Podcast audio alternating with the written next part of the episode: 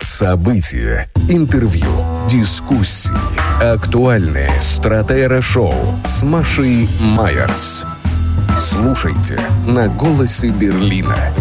Смотрите на Ауслидлерботе ТЕ. 14 часов 9 минут. Здравствуйте. Маша Майерс у микрофона. Маша Майерс, Дмитрий Губин в этой студии. Дим, добрый, добрый день. день. А, да, сегодня у нас а, гости, как обычно. А, к нам придет Анна Ривина. Это человек, который занимается... А, скажем Нас- так, правозащитой, насилием. а, правозащитой, особенно в а, том сегменте, в котором это связано с а, женскими правами, потому что это тот самый центр насилия нет, которого, который сначала организовали в России, потом разогнали. Вот, соответственно, Анна Ривина придет к нам в гости, Да. будем говорить. Про- это я лоханулся. Она занимается домашним насилием, она занимается семейным насилием. Звучит еще так же, как сказать, он занимается алкоголем. На самом деле так говорят, допустим, о враче-наркологе. Ну да, да. А- а- Анна Ривина это правозащитница и, э, в общем, автор и руководитель многих женских правозащитных проектов. И а, после трех часов мы встречаем главного редактора «Новой газеты Европы» Кирилла Мартынова. Он сейчас находится в Берлине и придет к нам. Да, и у нас есть повод, потому что сегодня поступает и подписчикам. Его можно купить двойной, сдвоенный номер газеты «Редакция Берлин». Вот кто смотрит нас по видео через YouTube или просто в стриме, тот это может видеть. Вот новая газета вложена внутрь редакции Берлин. Это первый для редакции Берлин опыт подобной кооперации.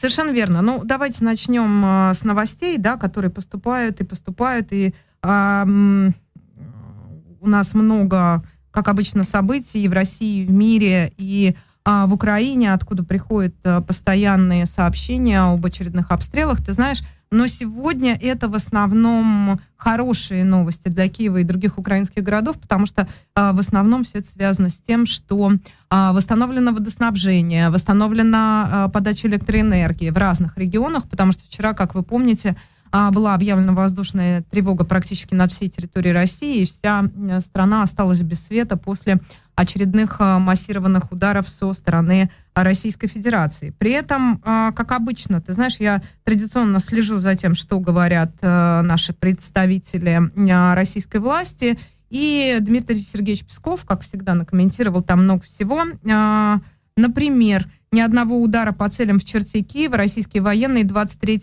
ноября не нанесли. Это Минобороны России со ссылкой на Минобороны. Дальше Путин сегодня проведет заседание Координационного совета, но это не столь принципиально. А Песков, спецоперация РФ на Украине, выполняет свои задачи ударов по социальным объектам. Как не было, так и нет. Это, соответственно, Да-да-да. Официальное сообщение Кремля, значит, как А они всё это само объясняют? собой ну, разрушилось. Послушай, послушай, я просто, давай не будем голословными. Как они это объясняют? Они говорят, что речь идет о том, что ракета, она вот летит куда-то, куда надо. Куда вот мы не знаем и никому никогда не скажем. Вот она куда-то летит. Украинские средства ПВО ее Сбивают, сбивают. и она меняет и свою траекторию, она- ну, попадая куда не надо. Конечно. Я ну, угадал, что Песков? она меняет свою траекторию, а во-вторых, обломки ракеты, которые вот как раз связаны с противовоздушной обороной, они вот, вот летят, значит, она превращается в куда-то, понятно. Да. А были совершенно чудовищные кадры из Вышгорода, где это пригород Киева, да, эм, где, соответственно, ракета попала в жилой дом, и вот опять а, мы все это а, наблюдаем. Очень много сейчас идет комментариев относительно того, все-таки какие цели преследует а, российская власть. Хотя мы, знаешь, как в скобках надо ставить не, знаешь, не преследует. Это в скобках, потому что подразумевается одно, говорится другое. Да? Между сейчас срок- формальной стороной и Сейчас срок можно получить за любое высказывание, если ты находишься в России. Есть большая разница, да. Поэтому, э, значит, что такое удары по инфраструктуре? И Тут просто есть довольно любопытное исследование, которое мы с Губиным изучали, прежде чем, чем прийти в эту студию. Я, соответственно, изучала это э, в, в, россий- в русской версии в телеграм-канале Олега Кашина, который ссылается на телеграм-канал «Вне шпул» Алексея Наумова и рассказывает о некой диссертации, которую в 1994 году майор ВВС США Томас Гриффит защитил. Диссертация называлась «Стратегические удары по национальным системам электроснабжения». А В оригинале она называется Strategic Attack of National Electrical Systems. Да, это 94 год, обратите внимание. И, а, собственно, какой э, вопрос исследовал автор этой диссертации? Эффективность ударов по электросетям для достижения непосредственно военных и политических целей. И вот таким образом он, со- соответственно, этот, эту диссертацию защищал в присутствии представителей Пентагона, чтобы аргументировать свою точку зрения. Мы просто решили проверить, существует ли она на самом деле. Она Да, существует, ее что, оригинал э, есть в интернете. э, Есть такая проблема, очень многие люди, это эффект сетей, поскольку э, в сетях отсутствует иерархическая система проверки информации, который как раз отличается традиционные СМИ, то есть у тебя есть редактор, над редактором старший редактор, раньше было еще бюро проверки, и информация проверяется. То в сетях ты где-то что-то прочитал, а какой ужас, какой кошмар, да, дай же я перепощу. Так вот, ссылка на исследование э, Томаса Гриффита, она перепощивается, поэтому с точки зрения интернета это баян, аж с, ты- с 2015 года. Но мы действительно нашли, эта диссертация была издана Air University Press, Press э, Maxwell Air Force Base на Алабама. А, и э, к этой диссертации она полностью опубликована, вот сколько здесь, страниц? 68, но ей припослан дисклеймер, то есть некое объяснение, которое отводит э, возможный э, удар, в том числе и юридический. Там говорится, что м, эта публикация э, приготовлена департаментом, оба- э, департаментом э, оборонной школы э, в интересах академической свободы и представляет э, возможности концепции э, стратегии национальной обороны. И что мнение, которое в ней приведено, оно выражает только точку зрения автора. Поэтому правы те, кто перепощивал, но это неофициальная позиция американской стороны, Ну, Министерства обороны и вообще американских военных. Да, ну давай относиться к нему как исследователю, к этому самому Томасу Гриффину. Я просто хочу непосредственно к сути все-таки обратиться и, да- и коротенько об этом рассказать. Значит, что он сделал? Он разобрал несколько случаев. Это атаки американцев на инфраструктуру Северной Кореи, когда было уничтожено до 90% энергетических объектов. Это атаки на вьетнамскую инфраструктуру 85-90%. И первая война в Ираке более 90%. В общем, в этом смысле российская власть ведет себя не оригинально, американцы, все это, с которыми российская власть нынче борется, по крайней мере, об этом а, именно так заявляет. А, все это, в общем, ни- ничего, ничто не, не ново, да, под луной. А, Гриффит выделил четыре цели, которые преследуют подобные удары. Это воздействие на военную инфраструктуру, на производство, на лидеров и, наконец, на настроение общественности. Вот к каким выводом приходит исследователь. По военным целям эффект умеренный. Военная инфраструктура имеет приоритетный доступ к оставшимся в сети генерирующим мощностям. И поэтому, например, радары и средства связи все равно продолжают работать. Поэтому, грубо говоря, если цель э, внести сумятицу, сумятицу именно в вооруженные силы, то здесь рассчитывать на серьезный эффект не приходится, и эти действия не годятся для полноценного воздействия, к успехам почти не приводят. Дальше следующая э, история – это атака на производственные мощности, чтобы не работали заводы. Так, как мы знаем, регулярно прилетает на территорию Украины э, на те или иные промышленные объекты. В этом смысле эффективность выше, но автор подчеркивает, что уничтожение электросетей помогает в длительной войне на истощение против большой страны. Если речь идет о поставках, допустим, того же вооружения или той же военной техники, которая производится на заводах из-за рубежа, то эту цель в, то эта цель возде- э, достижение этой цели нельзя назвать эффективным. Третье воздействие на лидеров это то же самое. Это история про то, что в растущем чувстве национализма и готовности страны идти на жертвы а, это неэффективная мера. И далее, перемена линии поведения лидера под внешним воздействием может восприниматься как слабость, поэтому лидер на нее не идет. И последнее это вот воздействие на общественность. А, Общественность, как утверждает Гриффит, действительно страдает и становится склонной к апатии, но, как показывают исследования, конфликтов после Второй мировой не конвертирует свое недовольство в политическое действие. Значит, я зам- замечу, Маш, что это не первый раз исследуется подобная проблема, ведь то, что делали союзники с немецкими городами, когда полностью уничтожили, это был первый случай урбаницида, да, допустим, бомбардировка Дрездена, который Курт Ваннегут спустя годы в себя не мог, например, прийти, он написал знаменитую бойню номер пять, да, а, что на самом деле идея была та же самая. Идея была, вот мы сейчас подвергнем ковровым бомбардировкам немецкие города, мы создадим так называемый огненный смерч, а средневековые города к этому располагали, там сначала разрушали э, фугасы, сбрасывали черепицу с крыш, Мгм. и каждый дом превращался в камин просто-напросто, когда следом сбрасывали зажигалки. Более того, был, как казалось союзникам, положительный эффект в Италии, где после начала массовых бомбардировок произошла революция, и Дучи свергли. В Германии ничего подобного не произошло. Во-первых, выяснилось, это не так эффективно. То есть Гриффит все правильно пишет. Это было известно отчасти уже после Второй мировой войны. Производство очень быстро восстанавливалось, а на самом деле на Гитлера покушений от этого, э, после знаменитого покушения Штауфенберга, больше не становилось. Так что то, что кажется эффективным зачинщиком, очень часто дает на практике достаточно малый результат. Но вообще Гриффита текст я советую найти в оригинале. Еще раз повторю, что вы без особых проблем находите его в сети, в сети да, под названием Strategic Attack of National Electrical Systems uh, Thomas E. Uh, и по почитайте, это, это очень большой труд с разделами. Здесь разбирается Вторая мировая война в Германии, Вторая мировая война, мировая война в Японии, э, рассматриваются случаи провалов в проведении этой стратегии и так далее, и так далее, и так далее. Ну ладно, поехали дальше. В общем, короче говоря, мы с этим разобрались. А при этом мы продолжаем наблюдать за тем, как действительно продолжаются. Сейчас уже скажешь атаки на э, энергетическую инфраструктуру Украины. Тебе скажут, а вот ты распространяешь фейки, да, за это в России сегодня люди отправляются в тюрьму.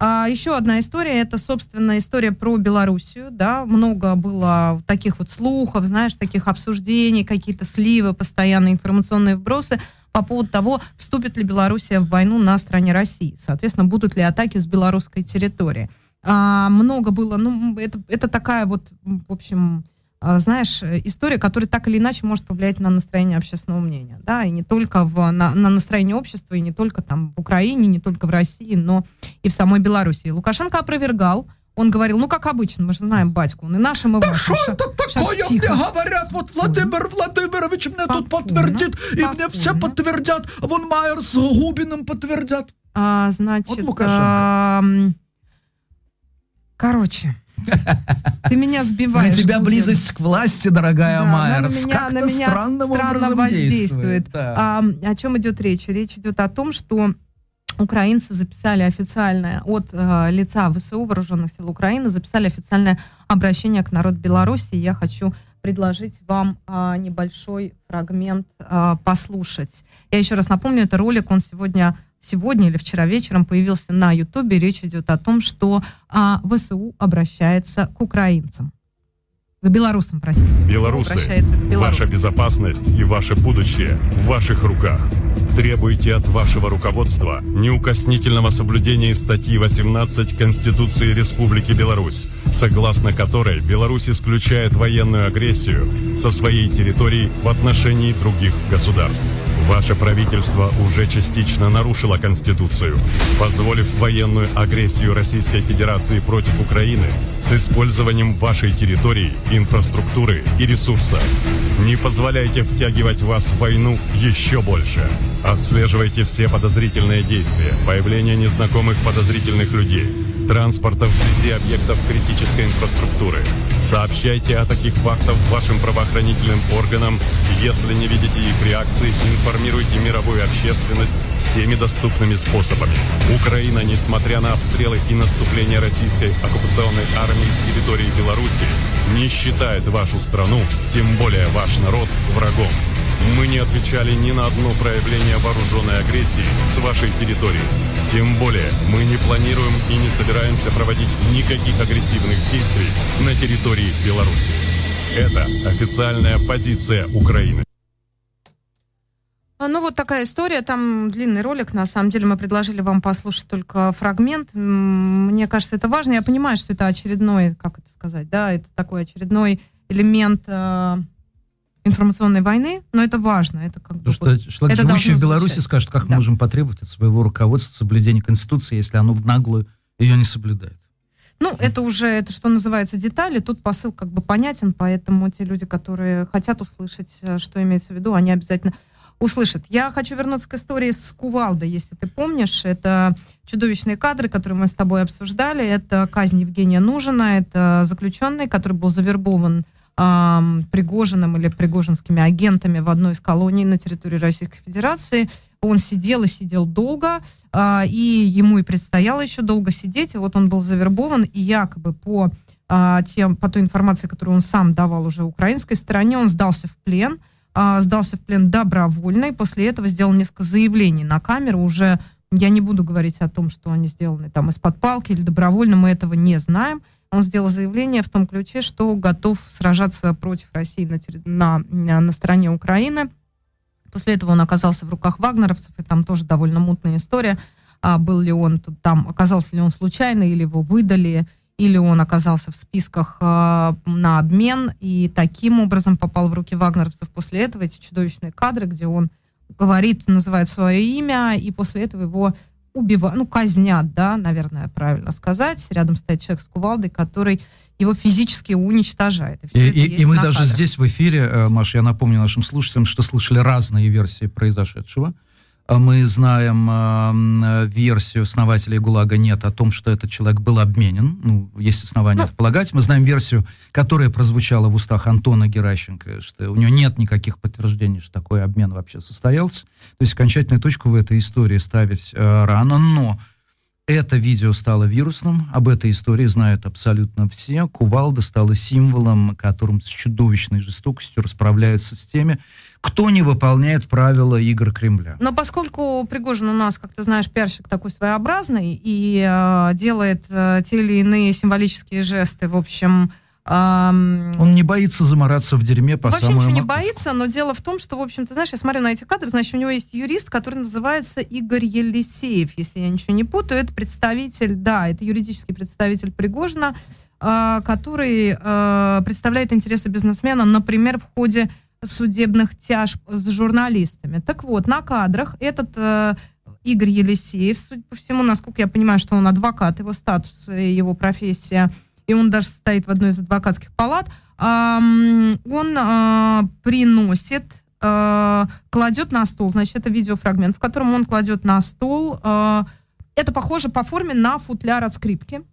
Значит, это футляр от скрипки, он его открывает, и что в футляре, как ты думаешь? Видел эти кадры? Серпа вот, нет, но молот там лежит. Там лежит кувалда. Значит, кувалда, на этой кувалде на металлической части гравировка, официальный а, как логотип, да, ЧВК «Вагнер». Эта кувалда измазана в крови и подписана «Наверное, бутафорской».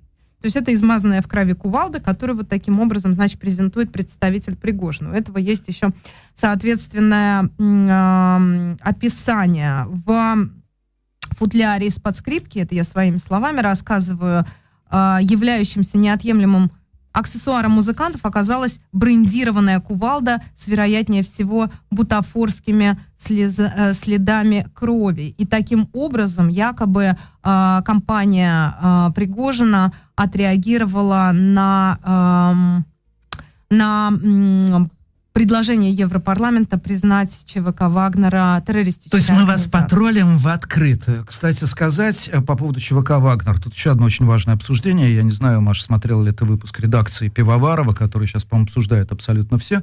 Э, небольшой 34-минутный вы, выпуск, который посвящен как раз частным э, армиям, и который, то, что называется, многих поверг в горестное недоумение потому что там говорится, что, в общем, это хорошее, полезное дело, всегда так было, так есть то, что будет, и что вообще непонятно, вот сам ли Пригожин уговаривал в колониях записаться в ЧВК «Вагнер».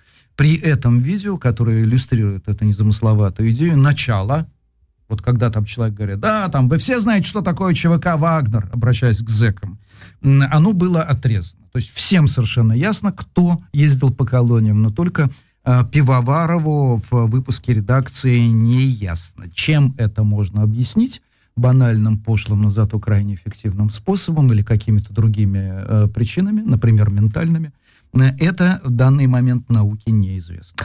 Я возвращаюсь к истории э, мобилизации. Это видео, которое вчера распространялось довольно активно по телеграм-каналам. Это э, группа мужчин, которые оказались на территории Луганской области и которые записали 10-минутное обращение, рассказывая о том, в каких условиях они вынуждены были а, воевать. Значит, соответственно, а, все эти люди стоят с открытыми лицами, они называют свои имена, они называют где именно они служили. Так что э, тут, мне кажется, было бы странным предполагать, что это постановка, но тем не менее, наверное, вся эта информация можно, ее можно проверить.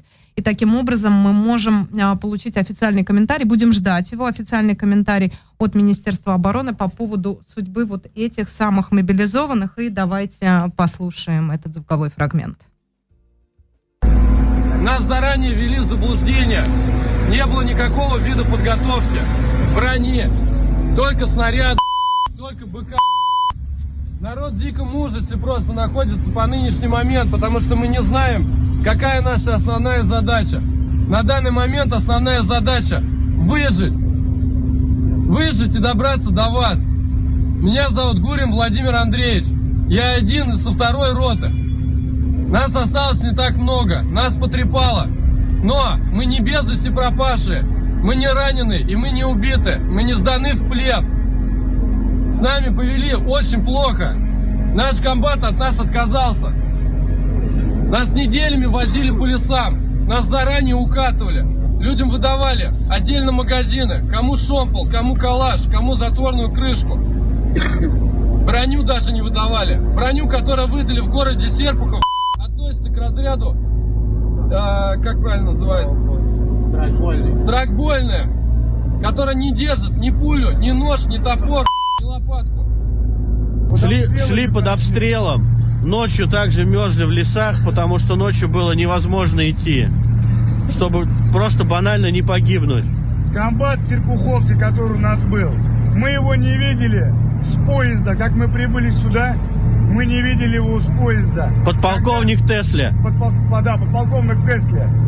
Когда нас везли в Макеевку, нам сказали, что нас будет провожать разведка. Разведки не было. Мы, мы просто были кинуты, кинуты теми, кому нам комбат передал. Все. И мы остались вот сейчас одни. Просто одни на произвол судьбы нас кинули.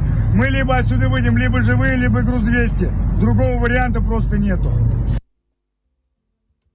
А, да, ну вот, соответственно, это обращение мобилизованных очередное, которое публикуется, опубликовано в сети. А, там они называют место, где они находятся. Там они говорят о том, что и все эта группа людей была мобилизована в Серпухове, еще раз подчеркну, называют свои имена, называют фамилии.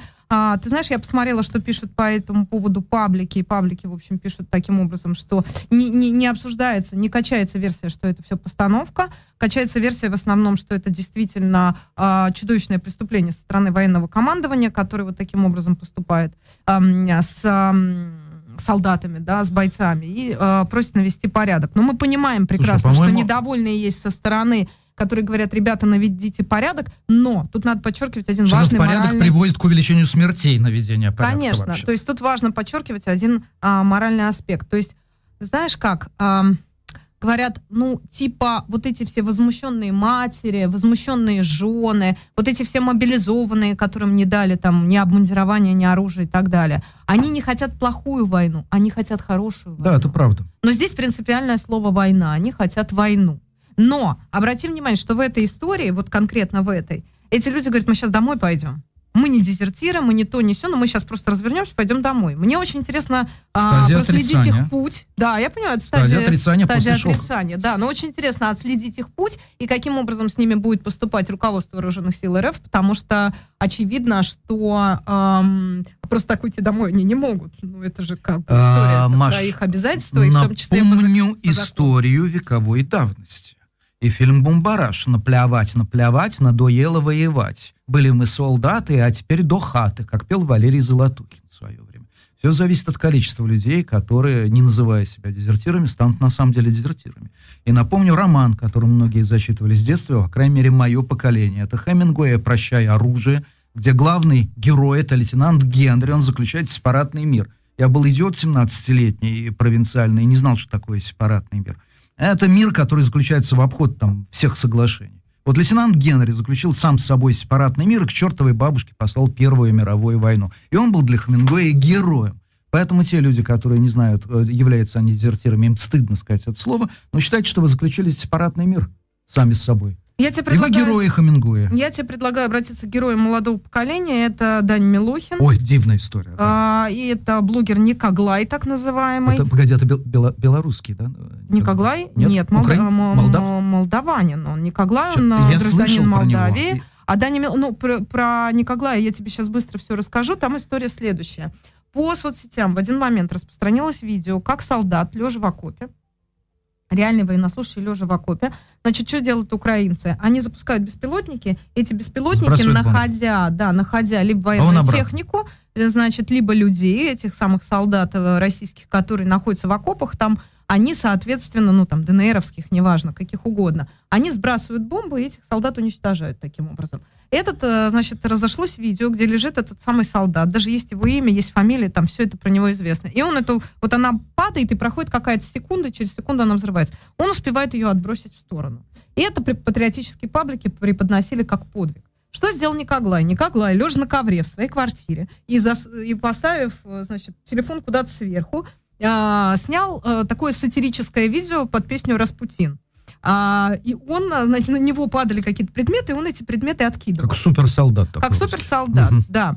А после этого Мизулина-младшая, это вот Лига безопасного интернета, или как это называется? Это смотрящая. называется «Яблочко от яблоки». А, смотрящая в дорогих туфлях. Так вот, это, Мизулина когда-то старшая э, была в яблоке, я тебе напомню. Да, но те времена давно позади. А, дочка у нее действительно не отстает а, в том ключе, что дочка а, занимается информ... а, интернет-безопасностью. И, наверное, один из самых ярких в этом смысле спикеров-охранителей. Да, в и ломателей Федерации. чужих судеб. И она сказала, вот какой подлец, какая сволочь, значит, надо его отсюда выгнать выгнать. После этого он ей ответил. И ответил, надо признать, в стиле тиктокера и блогера, там, я не знаю, ему 20, ну, он молодой парень, может, там, 20 небольшим, вокруг 20. И он ответил ее примерно так, что пошла ты нафиг, дорогая тетушка.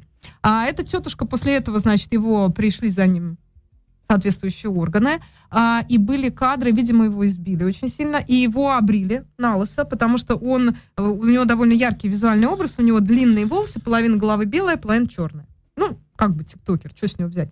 Его обрили, он извинялся на камеру. Это было абсолютно в стиле кадыровских видео про то, как я каюсь, как я раскаиваюсь, как я мог, простите меня, пожалуйста, но а, суд оказался непреклонен, его судили за, там, в очередной раз за дискредитацию, или как это правильно называется, и а, его депортировали. Его депортируют сейчас с территории Российской Федерации. То есть, и он полетит, поскольку прямых рейсов в Кишинев нету, то его, по-моему, сейчас отправят в Ереван, и потом из Еревана он должен будет э, домой. Значит, на 5 лет ему запретили въезд на территорию РФ, и у него еще 5 тысяч рублей э, штрафа. Ты знаешь, в этом смысле российская власть, конечно, мало того, что умудрилась поругаться уже там с поклонниками Моргенштерна, с поклонниками Никоглая и вот с Дани Милохиным, который, о а котором а Noise MC, который уехал, мега популярная ну, совершенно фигура. Noise MC это немножко другая категория. Значит, соответственно... Да, что Никоглай такой будущий а, поэт дельфинов. Это, ты понимаешь, но дело в том, это немножко разная возрастная категория. Да, Все-таки Noise MC это там 30-40, а Никоглай это как раз те самые тинейджеры, Я нашел, да, его фотография в интернете. ТикТоке. Да, а, а что с Милохиным? Милохин спел Значит, гимн. Э, э, Милохин, Милохин уехал в Америку месяц назад, что само по себе по нынешним временам э, предосудительно. Я напомню, кто такой, кто такой Никит Милохин. Потому что есть некие цифровые рубежи, за которыми смех должен переходить во внимание. То есть, ну, мальчик, тиктокер, делает короткие, короткие ролики, как принято в ТикТоке. Э, неплохо танцует, но, но не, не, не айс, с моей точки зрения. Однако он мега популярен. 3,3, по-моему, миллиона у него в Инстаграме, в Инсте, а в ТикТоке у него 17,1 э, миллиона подписчиков. Это совершенно невозможная цифра. То есть он гипервлиятельный. Он популярнее, чем Алла Пугачева среди молодых. И вот за то, что он уехал в Америку, спел публично гимн Украины – Э, у него началось огромное количество совершенно неприятностей. Ну, ты же отслеживал. Ну, давай послушаем, историю, как это было. Подожди. Самое здесь главное это звук все-таки. Давайте давай послушаем. Э, гимн моей страны будет. Давай. Капец, все русские типа коверкают. Э, Потому что, бро, я не знаю, скажи мне, объясни. Там, типа, еще не умерла Украина. Ще не, Ще. ще не вмерли у... Вмерла. Вмерла. Э, ладно. А как там есть такая фраза, короче, по которой проверяют, э, украинец или нет? Э, Есть, да, поляныця. полы- поляницы. Нет, я все понял. Несенитниця. Это типа э, скажи. Не. Несенитниця. Не снитница. Вот прям слышно. Да, конечно, Еще, русский, еще, Укрзалізниця. Укрзалезница. Укрзалезница. Да, да, да. Да. Вот эти три фразы, понятно, что ты вообще, типа, очень далеко от этого всего. Да, вот так вот. Слушай, го- голос, конечно, чудовищный. Да у- не у важно, Дани какой у Милохина. него голос. Но, но на важно- него отреагировать... Нет, э, ты права. Не важно, коль, какой у тебя голос, коль на тебя реагирует сама Скобеева, объявляя тебя исчадием зла. А именно такая реакция случилась с Данией Милохиным. Поэтому он будем считать, что он сжег собой за собой мосты, сказала Скобеева, выразил надежду, что он потеряет рекламный контракт Сбербанка и так далее, и так далее. Значит, Скобеева, дорогая, бабушка, вы можете окучивать сколько угодно, но не с 20-летним пацаном, которого 17,1 миллиона таких же пацанов и девчат поддерживают вам тягаться, потому что они будущее, и будущее... События, интервью, дискуссии, актуальные стратера-шоу с Машей Майерс. Слушайте на «Голосе Берлина». Смотрите на Аусидлерботе ТЕ. К нам уже Анна Ривина пришла. Анна Ривина, правозащитница. Здравствуйте. С, тему, да, здрасте. А, вот так вот, я могу себе позволить. Еще раз? Здравствуйте, здравствуйте. А, нет, не слышно. Вот этот микрофон. Анна, слушайте, давайте. Давайте да, еще раз, подождите. Еще раз давайте. здравствуйте. Еще раз вот. здравствуйте. Рада вас видеть. Да. А, Анна Ривна, кандидат юридических наук, глава женских правозащитных проектов, эксперт по теме домашнего насилия и гендерной дискриминации, создатель и руководитель Центра по работе с проблемой насилия, который называется «Насилию.нет». Анна, чтобы связать две темы, да. скажите, пожалуйста, вот, допустим, вы в хороших отношениях, а, вы в хороших отношениях с Данией Милохиным. Угу. У вас есть три варианта. Проклясть и сказать, вообще, что за тикток такой. Второе, игнорировать, ну, вообще не ваша тема. Третье, как-то э, поставить, э, скоординировать ваши общие цели. Как бы вы поступили? А, вы знаете, мне кажется, здесь очень простой ответ. А, люди, конечно же, должны говорить все, что они хотят, и мы, когда видим такую реакцию, понятное дело, что это люди совсем из другого поколения, которые, точнее, поколение даже не возрастного, а поколение именно идейного, которое считает, что может быть только одна точка зрения, все остальные должны быть прокляты. Но я читала интересный очень комментарий, и мне кажется, что он а, имеет э, смысл его обсудить. То, что Вы Дани к Мил... Дане Милохину читаете комментарии? Нет, к этой ситуации а. по поводу Дани Милохина, по поводу того, что этот мальчик вырос в детском доме, что он был совершенно никому не нужен, что государство, то самое, которое сейчас его всячески порицает, никоим образом в него не вкладывалось. Потом этот человек воспользовался единственным социальным лифтом, который был, и начал заниматься ТикТоком, вместо того, чтобы выбрать какую-то более для себя, возможно, интересную и а, правильную деятельность с точки зрения того же государства. И теперь, когда человек получил пойти. независимость, как угу. минимум финансово, для того, чтобы говорить все, что он хочет, его опять-таки пытаются проклясть. То есть те самые взрослые, умные люди никогда не помогали этому парню, но тем не менее всегда готовы его ругать и все время смешивать его, не буду говорить с чем. Потому что он ему ручку не поцеловал.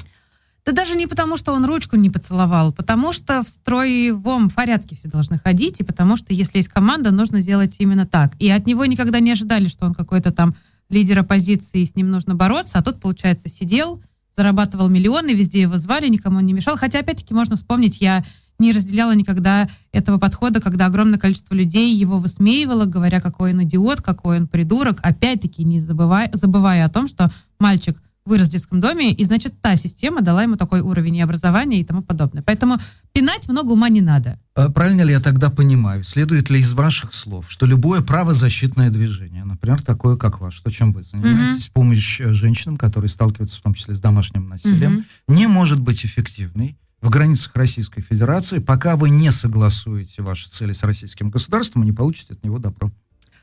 Смотря что подразумевать под эффективной деятельностью. Я считаю, что, конечно же, бы моя деятельность была в миллион раз эффективнее, если бы в России уже был закон против насилия, если бы в, каждой, в каждом регионе были должные кризисные центры, если бы полицейские работали правильно. И такое мы можем себе позволить только вместе с государством. К большому сожалению, государство, когда мы начали делать что-то эффективное, решили назвать нас иностранными агентами, 1 декабря новые изменения, когда нам вообще ничего нельзя, ни одного мероприятия просветительского, в том числе людям 18 э, минус, э, точнее, не 18-летним, нельзя зайти на наш сайт и даже почитать, есть ли в их семье насилие, чтобы понять, что им нужна помощь. А, а это почему? Потому что вы ЛГБТ плюс пропагандой Потому занимались, которая полностью агенты, запрещена. Иностранные агенты. Иностранные а, агенты им теряют это возможность. Здесь им нельзя? С 1 декабря новый пакет ограничений, и мы никак не можем а, заниматься ничем с несовершеннолетними, в том числе физлицы не могут заниматься просветительской деятельностью, той всей, которая направлена опять-таки на какие-то хорошие изменения для страны. Поэтому я скажу так, что наша деятельность, конечно же, нужна, потому что, невзирая на наш статус, невзирая на то, что произошло с 24 февраля, к нам каждый день идут женщины, и не только женщины, которым мы всячески помогаем, чем можем, но э, эффективно мы выглядели бы, конечно, совсем иначе. Скажите, а вот вы можете ответить на вопрос, собственно, что мешает, э, хотел сказать, вам дружить с государством, государству дружить с вами? Ну ладно, допустим, Навальный, Яшин и же с ними. Ладно, допустим, «Эхо Москвы», или там телеканал «Дождь» или еще кто-то, да, то есть мы там одни оппозиционные политики, другие какие-то недружественные журналисты и так далее. Чем государству не угодили а, центры, которые помогают женщинам, подвергающимся избиениям, я не знаю, физическим травмам, и иногда даже погибающие от рук а, членов своих семей? Ну, к счастью, не все центры, которые занимаются этой проблематикой, признаны иностранными агентами. И полагаю, что, конечно же, проблема нашей организации в том, что я возглавляю я, и я достаточно громко о чем-то разговариваю. В том числе я вела программу на «Эхо Москвы», я вела новости на «Дожде». Помню, и у меня как бы большая медийная какая-то поддержка. И если бы мы делали что-то тихо, незаметно, была бы другая реакция. Но проблема в том, что а, я и моя команда все время повторяем одну и ту же вещь. А, проблема домашнего насилия заключается именно в том, что государство ее игнорирует и ее не решает. И проблема это не семейная, проблема это государственного уровня, это проблема неэффективности работы депутатов, неэффективности работы полиции, судов. Поэтому, конечно же, мы в их понимании занимаемся политической деятельностью и критикуем то, как полностью неправильно функционирует система. А есть какая-то правильная государственная поддержка, как сделать так, чтобы женщины, соответственно, не подвергались насилию и не погибали? Конечно. Своих... Ну, давайте начнем с того, Домашних. что все-таки мы не мечтаем о каком-то мире, где вообще нет насилия. Точнее, мы можем о нем мечтать, но такого не существует. Вопрос только масштабов этого насилия и реакции на него. А давайте начнем с того, что нам нужен суд, куда люди могут прийти и защищать свои интересы. Давайте начнем с того, что нам нужны депутаты, которые представляют интересы людей, которые живут в нашей стране, и принимают те законы, которые направлены на защиту интересов, на сохранение жизни и здоровья этих людей. Давайте начнем с того, что э, нужны люди, которые могут критиковать и решения э, президента и решения правительства для того, чтобы изменения принимались. Если бы мы всего этого не делали, тогда бы не было проблем. Я и многие мои коллеги, которые, в отличие от меня, занимаются этой темой 10-20 лет, говорят, России нужен закон против домашнего насилия, и это та самая лакмусовая бумажка. Потому что он есть, понимаете, во всех постсоветских странах. Он есть во всех странах Совета Европы. Мы были последние, пока из Совета Европы не ушли, без этого закона. И этот закон, он не только про какое-то там домашнее насилие, про каких-то женщин, которые страдают. Это вопрос, как государство относится к тому, чтобы жизнь человека защищать, когда его избивает сильный. И чем отличается ситуация по отношению к митингующим на улице, когда их избивает полицейский, от того, что их избивает дома глава семьи, который также считает, что у него есть на это право. Сейчас нам президент сказал абсолютную классику э, всех канонов домашнего насилия. Нравится, не нравится, терпи, моя красавица. Это абсолютно схожие механизмы. И государственное насилие с домашним имеет очень много общего. Потому что смысл очень простой. Там, где нет насилия, там есть горизонтальная какая-то возможность коммуникации и высказывать свое недовольство, спорить, не соглашаться. Там, где есть четкая иерархия, сильный бьет по голове слабому для того, чтобы слабый помолчал или покинул пределы Родины, и, в общем-то, можно было назвать его врагом народа. А, дорогая Анна, мы с вами находимся в стране, где еще абсолютно недавно, вчера по историческим меркам, женщина была вещью, принадлежащей мужчинам. До конца 50-х годов женщина в Германии не имела, например, права самостоятельно устроиться на работу, не получив письменное согласие, согласие мужа. Угу. Телесное наказание детей, странно как-то, ребенка э, ремнем э, не ходить. Для чего же гуртель, собственно, и существует? Скажите, пожалуйста, ведь все изменилось на 180 градусов. А какие, с вашей точки зрения, психологические изменения должны произойти, чтобы вот вчерашняя Германия, недавняя, повторяю историю, пришла к сегодняшнему состоянию, когда мужчины проводят на кухне не меньше времени, чем женщина. Когда с коляской ты видишь мужчину так же часто, как женщину. А когда в случае домашнего насилия, кого бы оно ни касалось, женщин, детей, вот не знаю, как с мужчинами, это вопрос, конечно, э, мгновенно приезжает полиция, и ситуация раз, разруливается в автоматическом порядке с предоставлением временного убежища и так далее. Я вам скажу так. Первый э, международный документ, который коснулся темы домашнего насилия, был в 1979 году. Mm-hmm. Это всеобщая декларация о ликвидации всех форм дискриминации в отношении женщин. Также серьезные разговоры, самые первые касательно физического наказания детей и их недопустимости, появились тоже в 70-х. Сейчас десятки стран уже имеют уголовную ответственность за это. Это действительно так. Очень сложно менять систему, которая была на протяжении столетий, тысячелетий. Но есть системы, которые начинают это делать и показывают свои результаты, а есть системы, которые до сих пор эту проблему не признают. Поэтому я думаю, что здесь вопрос в первую очередь не психологический, а вопрос юридический. Почему? Потому что на сегодняшний день... Политическая воля, вы хотите сказать, важнее, чем изменение сознания людей? Без сомнения, потому что политическая воля даст возможность обратить на ту проблему, которая была нормой. Нам нужно это сначала из нормы вывести, понимаете? Mm. И дело в том, что домашнее насилие это опять-таки не какие-то там семейные разборки. Это одно из самых часто встречаемых в мире нарушений прав человека. Если мы просто поверим в ту а, в ту форму, что женщина это человек, у нее есть права, то окажется, что ее избиение – это нарушение прав человека, а это, конечно же, юридическая плоскость. Потому что потом мы уже будем разбираться с тем, что с этим делать. Например, в тех странах, в которых работает комплексный закон, это же не только пришли, сказали, нет, нельзя, и все сказали, окей, раз нельзя, больше мы такого себе не позволим. Это система изменения отношений, это огромное количество тех же государственных социальных кампаний по привлечению внимания, это программы для людей, применяющих насилие по изменению своего поведения, и для мужчин, и для женщин, и для родителей. Это все те Авгиевы конечные, которые, конечно, нужно вычищать.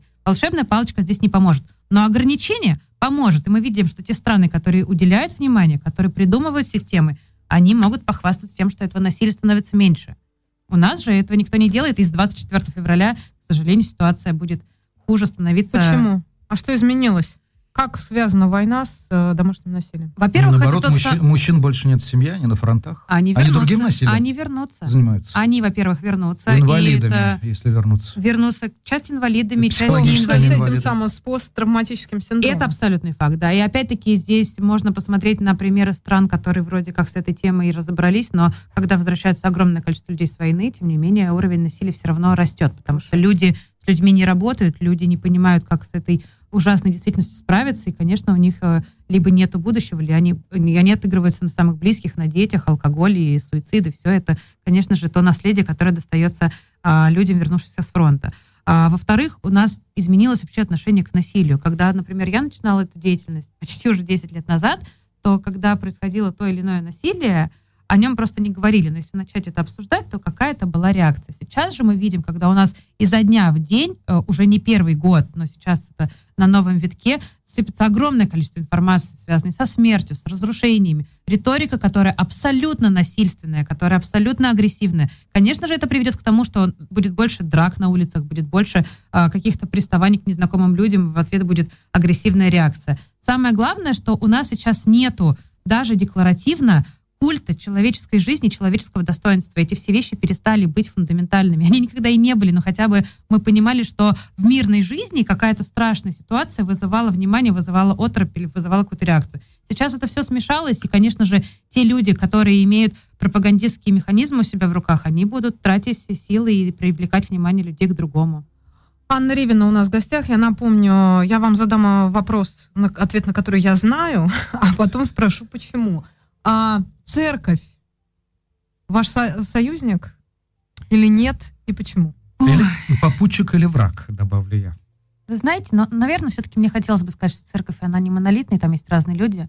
Например, много лет назад на телеканале «Дождь» у меня был, э, я была в одной программе э, «Трудно быть э, с Богом», где был Уминский. Умин... Вот вы знаете... Он ну, один да, на всех, на всю И вы понимаете, и это было реально там лет 5-6 назад, и я понимаю, что если бы, если бы все священники были такие, О, да. то мы бы жили в другой реальности. Да. Вы бы да. еще скажите, что если бы Уминский был патриархом, то, может быть, РПЦ выглядел бы сегодня не а так, я, я, я так и скажу, потому что так и есть. Вот. Но кроме того, я могу сказать, что когда я только начинала свою деятельность, Путина, меня очень часто звали на телеканал «Спас», и я поначалу ходила. Это был не один год, потому что я понимаю, что как раз такой темой намного важнее говорить в аудиториях, которые это не признают. И опять-таки, схожу я на дождь или на эхо, это один результат. Ходила О, я на спас, и сразу огромное количество писем, огромное количество благодарности, потому что там это не обсуждалось. Но в какой-то момент это для меня тоже стало невозможным, потому что градус там тоже абсурдно повышался. Я, э, конечно же, хочу сказать, что церковь здесь играет очень большую роль. Э, церковь здесь совершенно не выступает как э, институт, который, опять-таки, направлен на то, чтобы жизнь людей становилась лучше. Но ни для кого не секрет, да, что религия — это система управления, только вопрос, как, как управлять.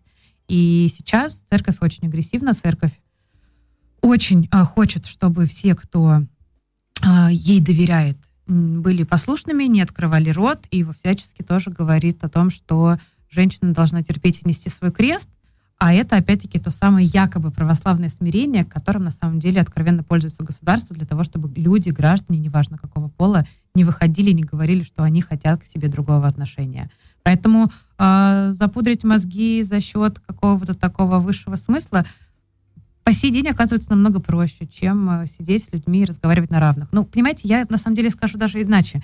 Я скажу, что меня меньше смущает то количество непонятных мне идей, которые сейчас транслирует современная а, православная церковь, нежели то, что все разы, когда мне приходилось быть на слушании в Госдуме или в Совете Федерации, почему-то я должна была сидеть и слушать попов Почему-то попы у нас вещают, как женщине обращаться с темой абортов. Почему-то попы у нас вещают, а, что закон против домашнего насилия не должен пройти. Такое время уже все под Москвой кричат они на сборищах в храме Спасителя. И давайте так. Если вы ведете себя, на мой взгляд, не очень адекватно, хотя бы будем помнить, что это все-таки немножко светское государство. Сейчас у нас э, проблема в том, что эти люди диктуют свои условия не только людям других конфессий, но и атеистам, агностикам, кому угодно. И это, конечно, страшная сила, и управлять ей никто не может. И я думаю, что им дали так много А как же Богородица? Она так еще не ответила никак на известный запрос. Со стороны пусть Сирает, как известно. Ну вот когда она ответит, или, может быть, мы не узнаем, ответит ли она вообще, это будут какие-то сигналы, которые мы все пропустим мимо ушей, или обратим на них внимание. Суть в том, что а, сейчас церковь это абсолютно очевидно государственный игрок. И... Слушайте, подождите, так скажите, а кто сегодня вот э, Значит, насилию нет иностранный агент. Да. Я, вы еще не нежелательная организация, не экстремистская? Нет. Пока. Да? Ну, в общем, не, да, не, не хотелось бы. Да. В каком направлении двигаться нашей Государственной Думе, нашему Минюсту и прочим законодательным угу. органам. Значит, церковь не ваш союзник. Ну, точнее, давайте так, не, не ваш, а не союзник женщины, которая подвергается Абсолютно, насилию. да. Значит, полиция не союзник. Нет. Все эти истории про то, как, э, значит, Э, при, убьют, тогда приедем, труп опишем, это как бы уже стало таким тоже расхожим угу. а, а, таким штампом. Штампом, да, например. А, значит, полиция не союзник, а, правозащитные центры подвергаются всяческим ограничениям со стороны государства. Из шелтеров там постоянно кого-то то выдают, то вытряхивают, особенно женщин восточных, Дагестан, Чечня, все эти истории мы тоже за ним следили. Кто остается? вот у этой женщины, которая сегодня готова выйти, там, я не знаю, куда-нибудь на перекресток и кричать о том, чтобы ей помогли, чтобы спасли ее жизнь.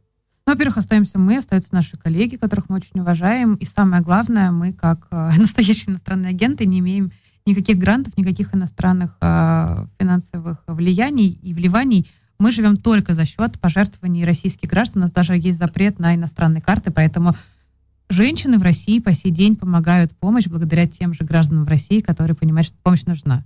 А, а у меня вопрос, э, который... Э, я, я сразу предупреждаю, за него сейчас, даже за вопрос можно уже в России Минута. схлопотать штраф. Давай, да? давай. А, понятно там, куда обращаться женщинам. А если насилию подвержена небинарная персона? А если гей или лесбиянка в браке?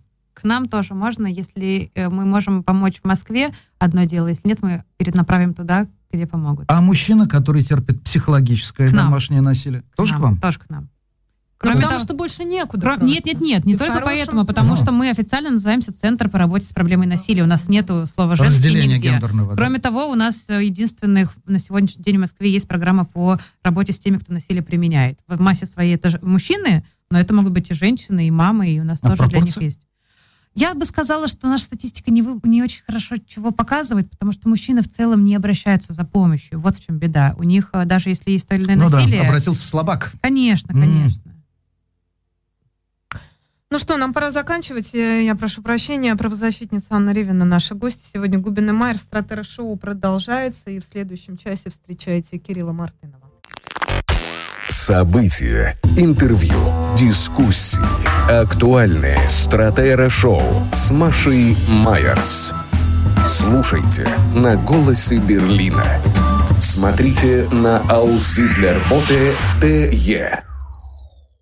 15 часов 7 минут мы продолжаем. Маша Майерс, Дмитрий Губин в этой студии. К нам Добрый присоединяется день. главный редактор газеты, новой газеты Европы Кирилл Мартынов. Здравствуйте, Кирилл. Здравствуйте. Здравствуйте. Я, я, еще, я еще добавлю, что поскольку Кирилл Мартынов является кандидатом философских наук значит, и, и любит не упускать, что как говорится, в силу своей профессии, доцентом. Любит поэтому иногда я поучаствовать. Не всем это нравится.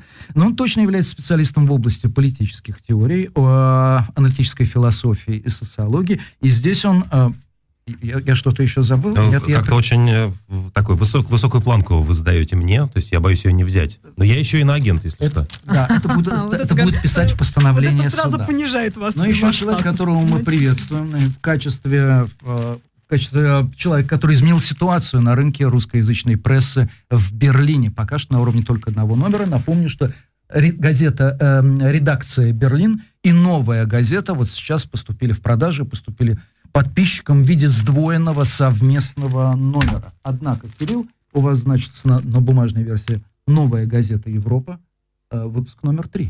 То есть первый, вы, первый раз в Германии, а до этого где? Первые два мы сделали в Латвии, и у нас еще был такой нулевой номер, если своего рода, когда 15 европейских газет на своих национальных языках а, напечатали нас на 9 мая по всей Европе.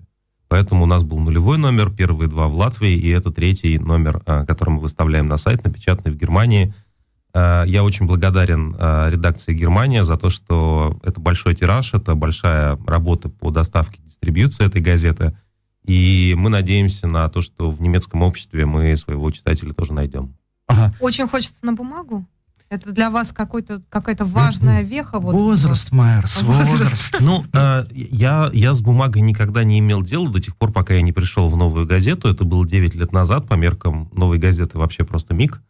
Э, и для нас бумага важна по нескольким причинам. Во-первых, это, это материальный след нашего существования. Нас всех закрыли, уничтожили, значит, объявили врагами и выкинули из России, или, по крайней мере, не давали работать мы, тем не менее, производим некий материальный продукт, как такая фабрика по производству вот чего-то, что можно потом отдать в библиотеку и сказать, вот смотрите, мы так пытались э, наше профессиональное достоинство, нашу команду, наших читателей защищать. Во-вторых, из России мы знаем, что э, печатные медиа э, пользуются немного другой репутацией в среднем, чем не печатные. То есть сайт может открыть любой.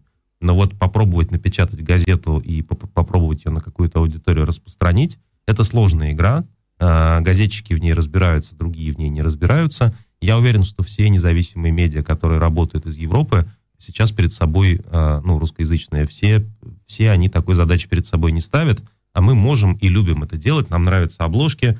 Вот на этой обложке изображен у нас, да, значит, э, изображен у нас такой новый рабочий колхозниц, только, только колхоз, значит, рабочий это вагнеровец с кувалдой, а, а колхозница это Скобеева, видимо, ну или кто-то еще подобный ей с микрофоном Первого канала, да, то есть, ну, как бы кувалдой и пропагандой в целом э, гласит эта штука. Это невозможно сделать никак иначе, кроме как вот, ну, в виде такого обложечного плаката, да, то есть, если вы на сайте это поставите, это будет просто один из элементов оформления сайта, а здесь это, ну, какая-то вот материальная вещь. Э, в России э, бумага была очень важна, потому что читали и э, там старшее поколение читало в бумаге и любило это дело. А еще у нас читали в России заключенные. И Навальному, например, еще в прошлом году отправляли нашу газету, он был на нее подписан. Вырезали же. Да, там, там вырезали, вот это были, были большие новости, ему вырезали статьи про него, он не должен был читать э, про самого себя, и мы начали в какой-то момент времени тогда таких много, с бумагой можно много разных вещей сделать интересных. Мы начинали для цензоров делать выкройки. То есть, пожалуйста, вырезайте вот здесь, вот если вы, значит, цензурируете газету для Навального. Ну и самый, самый серьезный аргумент, на самом деле, в пользу газеты. Есть люди, которые никогда не будут читать нас э, в интернете, и есть люди, для которых э, это бумажный, бумажный след, этот материальный объект, он впервые э, с нами познакомит, как с людьми, которые, ну вот, живут и делают свою, свою работу. Европейские правительства в тех странах, где, э, где много русскоязычных э, граждан, заинтересованы в том, чтобы были разные формы доставки. И все, конечно, мечтают о каком-то супер антипропагандистском телевидении, на которое претендуют наши коллеги из «Дождя», но бумажная газета, мне кажется, серьезная бумажная газета на русском языке, э, в дополнение к тем уже что, что делает с коллегами, в частности, вот редакция Германия, мне кажется, это было бы хорошо. Мы, мы скоро все увидим. А, дорогой Игорь, я вам, конечно, Кирилл. верю. Разве могут быть сомнения? Кирилл. А, Кирилл, простите, пожалуйста, потому что Игорь Мартынов, мой однокурсник, иногда со мной случаются э, метафоры. Что Нет, правда, живой однокурсник. Да, продолжай. Тем не менее, я верю э, до определенной черты. Мне кажется, вы не сказали напрямую одну очень важную вещь. Что Европа, уж Латвия точно 100%, и Германия 100%, столкнулась с эффектом человека, жителя условного Марцана, то есть русского района в Берлине, который смотрит российское телевидение, который, если будет читать, то газеты там завтра, послезавтра или что-нибудь такое, и который, э, у которого мир делится на своих и чужих, а на закон, на совесть, честь, справедливость, плевать, это все пирамида Маслова, придуманная американцами. И вот как открыть другую картину мира, как этого человека перетянуть на свою сторону, это задача, которая при помощи интернета и при помощи э, там, модных тиктокеров и модных блогеров, она там Данием Милохиным никак не решается. И тогда им нужна газета. Это так? А, В значительной степени так, но я, я знаете, я, я чуть более так эгалитарно настроен. Я считаю, что у людей есть в силу своего жизненного опыта право на заблуждение, особенно когда они ну, ни, ничего плохого не делают. Они просто верят больше российской пропаганде, живя в Германии. В Германии ведь много, как в любом другом э, живом месте, проблем. А можно смотреть э, Первый канал российского телевидения и видеть, что Россия — это Эльдорадо. Что, значит, вот только у них там порядок, величие, прогресс э, умеренный в рамках законности. Вот. И для, с этими людьми, конечно, тоже надо иметь дело, разговаривать. Это сложно, и мы будем пробовать. Посмотрим, что вот с этой, с, этой, с этой бумагой случится. По поводу тиктокеров я хотел сказать, что вот мне одна из вещей, которая меня очень забавляет в этой газете, это старая наша идея сделать такую альтернативную программу телепередач здесь на предпоследней полосе в нашей новой газете Европе в Германии есть программа телепередач от новой газеты, где описано, что нужно смотреть на Ютубе на самом деле. Mm. Вот, но это все сверстано в, в ключе классической классической телепрограммы, и снизу идет инструкция, что как бы если вы не знаете, по каким каналам это идет, просто открывайте YouTube, вбивайте вот эти названия, значит, и, пожалуйста, смотрите. Вот, э, и таких гибридных форм, э, в хорошем смысле слова, не в том, в котором была гибридная война, мне кажется, можно довольно много делать, когда ты перекрещиваешь э, современные медиа и очень консервативные, такие как бумага. А аккаунт в ТикТоке у вас есть? А, у, у газеты... Лично у вас? Ну, лично у меня есть, потому что, потому что я должен э, быть как бы... Так давайте запилим рилс быстрее, давайте. Где же мы станцуем? Прямо на столе. Ну, в принципе, мы можем, почему нет? Я никогда... На самом деле у меня были, у меня еще в новой газете, в как бы московской, в нормальной, в классической новой газете, у меня было несколько тиктоков с моим участием. Я там, правда, не танцевал, они надо мной, наши зумеры, так называемые, 20-летние ребята, надо мной издевались и говорили, давайте, э, Кирилл, мы сейчас вам зададим какой-нибудь очень сложный вопрос, а вы должны будете за 15 секунд нам объяснить, как все устроено с вашей точки зрения. Но если время вышло, то уже как бы все провал, не работает. Вот мы, мы играли в такую игру. Ну, мило было. Я не буду столь немилосерден по отношению к вам. И времени у вас будет полторы минуты объяснить одну простую вещь, которую вы не объяснили в слове главного редактора в бумажном выпуске, и оно же продублировано на сайте новой газеты Европы. Там вы говорите о бессмысленности войны, что справедливо. Вы разъясняете ее ход, что тоже интересно и, по-моему, очень точно. Но вы ничего не сказали о тех смыслах, которые двигают Путиным. А многие люди, и вы как философ способны это ценить, говорят, что легко противостоять тому, что сформулировано и высказано то, что очевидно. Но невозможно противостоять неочевидному и невысказанному. Бессмысленная война имеет гораздо больше шансов продолжаться, чем та война, которая четко определяет свои цели. Я, я согласен с этой формулировкой, спасибо вам за нее. Это, это нужно благодарить Пастухова. А, да, хорошо, ему тоже спасибо. А, я думаю, что, что одна из таких тактических ошибок многих наблюдателей со стороны Европы, в частности, заключается в течение этого года в том, что они ищут некоторые интеллектуальные истоки путинизма и войны. И мне кажется, тайна путинизма заключается в том, что у него нет интеллектуальных истоков, э, что это предельно антиинтеллектуальное движение, э, которое построено скорее на, ну, на сочетании обиды, э, такого бандитского опыта из того, чем эти люди занимались, который сейчас в России находится у власти в начале 90-х, в конце 80-х. Э, вот. Ну и, соответственно, из э, такого, такого, такой идеи о том, что э, всех можно купить, это очень простая мысль, она абсолютно характерна для Путина и для его окружения. И если кто-то не хочет продаваться, то это означает, что его уже кто-то другой купил, и тогда этого человека или эту структуру нужно уничтожить.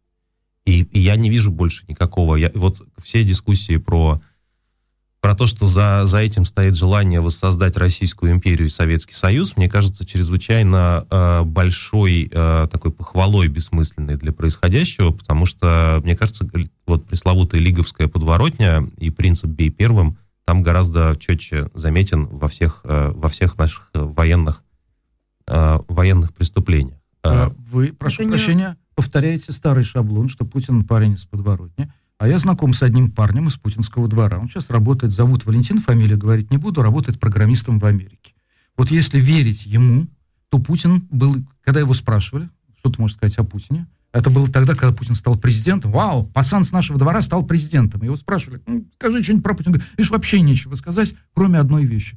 Путин был единственный, кто никогда не дрался. Он избегал всех драк. А это здесь нет никакого противоречия. Посмотрите на Дмитрия Медведева. Дмитрий Медведев тоже, очевидно, ни, ни, никогда не дрался, но теперь он дерется он трясет бубенчиками голове. на колпаке. Ну, прошу. совершенно верно, да. Ну, как он дерется в своей голове, по крайней мере, со всем миром. Но, но, но ты, но можно же, можно же представить себе, как ты, как ты компенсируешь. Да, вот, допустим, ты жил в петербургском дворе, никогда не дрался, был не самым, не самым рослым, не самым сильным, не самым э, успешным. А теперь ты можешь всем отомстить вообще за все.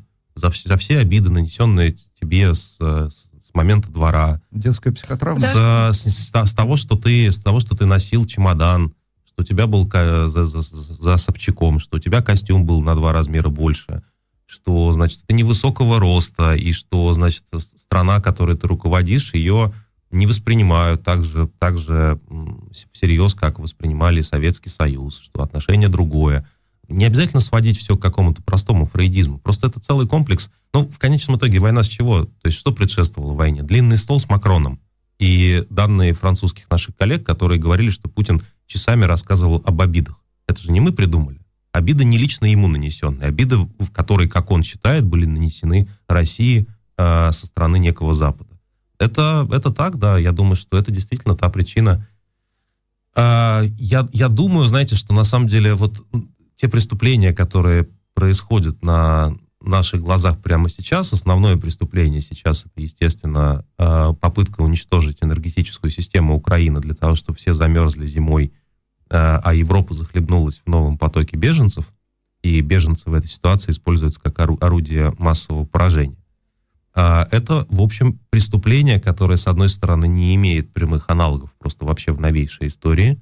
В конечном итоге, когда, там, не знаю, нацисты атаковали Польшу, они хотя бы не говорили, что это делается для блага поляков, а, потому что, значит, их нужно освободить от, не знаю, от... Э, от евреев. От, ну, от кого угодно, от власти каких-то, значит, злодеев, которые их обманывали. Да. Они говорили, что мы спасаем немцев, живущих на территории Польши, ну, которые подвергаются чему угодно. Вот, да, но, но, но, тут, но тут как бы есть расширение. Тут идея в том, что вообще в целом все, кто живет в Украине, это на самом деле такие же люди, как мы, просто ну, обманутые, значит, враждебной, враждебной пропагандой. А, и я думаю, что, к сожалению, к сожалению, мы, мы сейчас, э, отталкиваясь от этого преступления, мы, в общем, обречены на, некоторую, на некоторое бесконечное повторение трагедий, которые которые э, уже сейчас происходят. Э, мысль довольно простая. Никакого покаяния за эти преступления, скорее всего, не будет.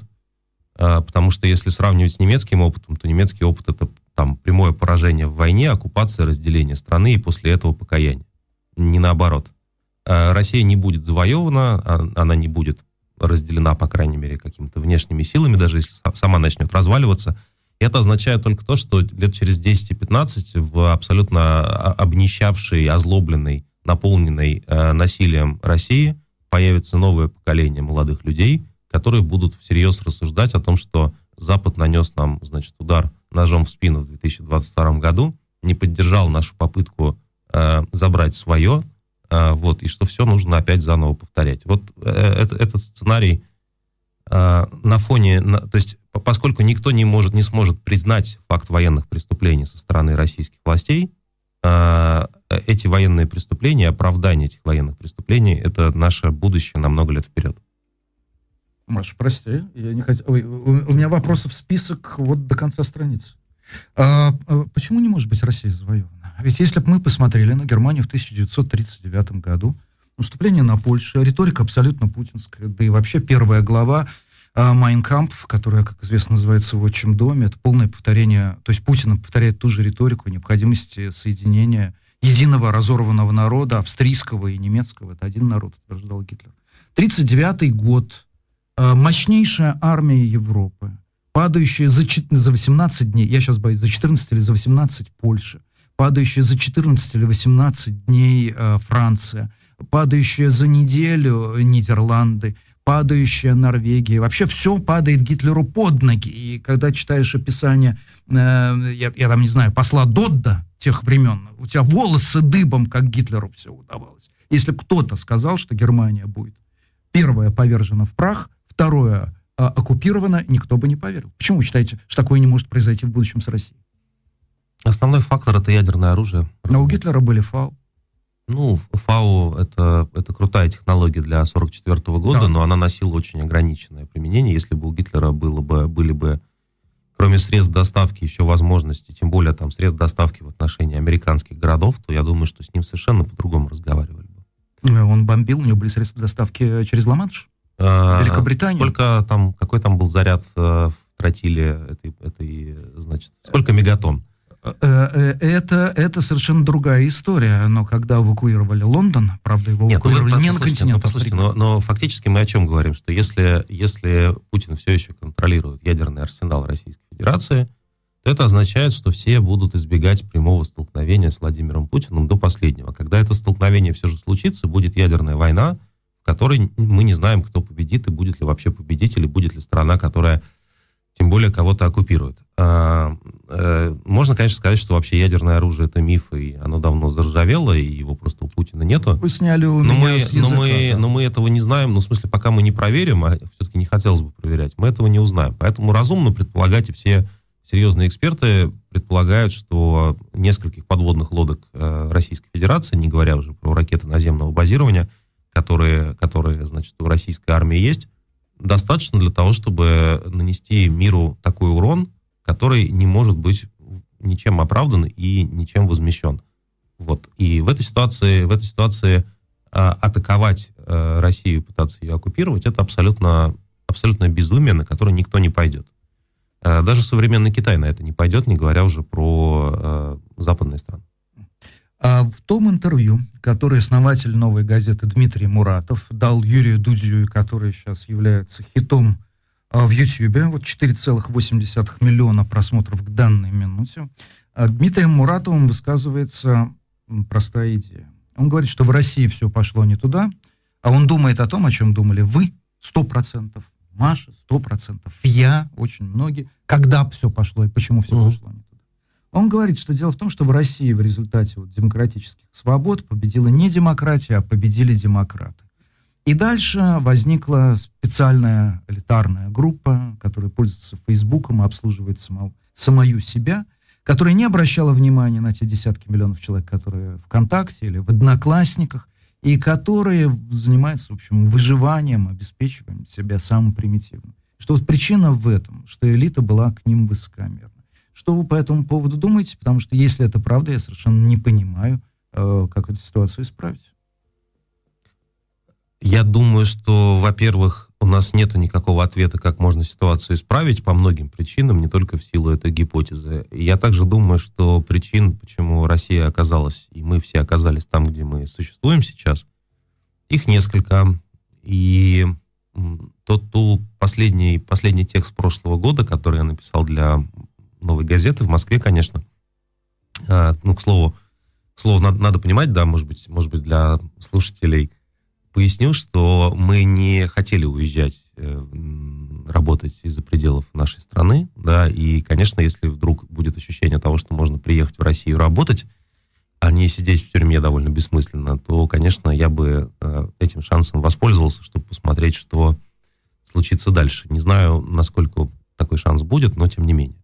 Вот последний текст, который я писал в, в декабре 2021 года, э, он касался такой, такой гипотезы достаточно простой, мне кажется, что то, что сейчас происходит, то, что и в прошлом году уже начало происходить, новая разделенная Европа, бесконечный милитаризм, э, угрозы, значит, высылки дипломатов, э, преследование диссидентов в России и так далее, это все можно охарактеризовать как такой долгий распад Советского Союза потому что Советский Союз в 91 году распался, ну, как бы слишком просто по щелчку пальцев. Было много кровавых конфликтов на периферии, и, конечно, для людей, которые стали жертвами этих конфликтов, это большая трагедия.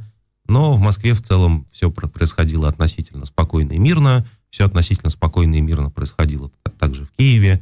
А, я в это время жил в Сибири, где вообще просто ничего не происходило, и никакой разницы между 91 годом и 92 годом там, там не существовало. Там такой единый, единый поток, никаких изменений невооруженным взглядом не было заметно. А, эта война и предшествующая ей э, риторика и попытка снова разделить Европу мне представляется в учебниках истории через сто лет будут описаны как завершающая и финальная, и самая главная часть распада Советского Союза. Насколько это, кстати, судьбу самой России затронет, вопрос открытый, потому что, ну, потому что в завоевание я не верю, о чем мы уже э, сказали, да, но что в России невозможно гражданская война и какой-то новый, новый раскол территориальный, это вопрос, э, вопрос открытый. Мы не знаем, как, как все это случится. И мне представляется, в общем, если говорить про причины наших бедствий, мне представляется, что э, мы заплатили слишком низкую цену за избавление от, от Советского Союза в 91 году, ну вот россияне конкретно мы не поняли, что, что случилось. Вас сейчас проклянут за эти слова, за то, что заплатили слишком низкую цену. Вам скажут, как же мы обнищали, потеряли а, работу, 90-е годы и до Конечно. 98 а, это, как это, на торте и а, чеченская война. Я думаю, что с учет, если мы всерьез относимся к истории Советского Союза как э, к истории такого как бы главного социального эксперимента в истории человечества, который себя представлял бесконечную череду э, как бы преступлений против собственного народа с параллельно снятыми милыми мультфильмами про Винни-Пуха, э, да, то есть понятно, что это был такой амбивалентный процесс, как и, как и любой другой, но трудно себе представить, что можно всерьез на эти правила жизни соглашаться. Я думаю, что даже с учетом нищеты и распада советского общества цена была слишком низкая, потому что никто не провел тогда работу над ошибками.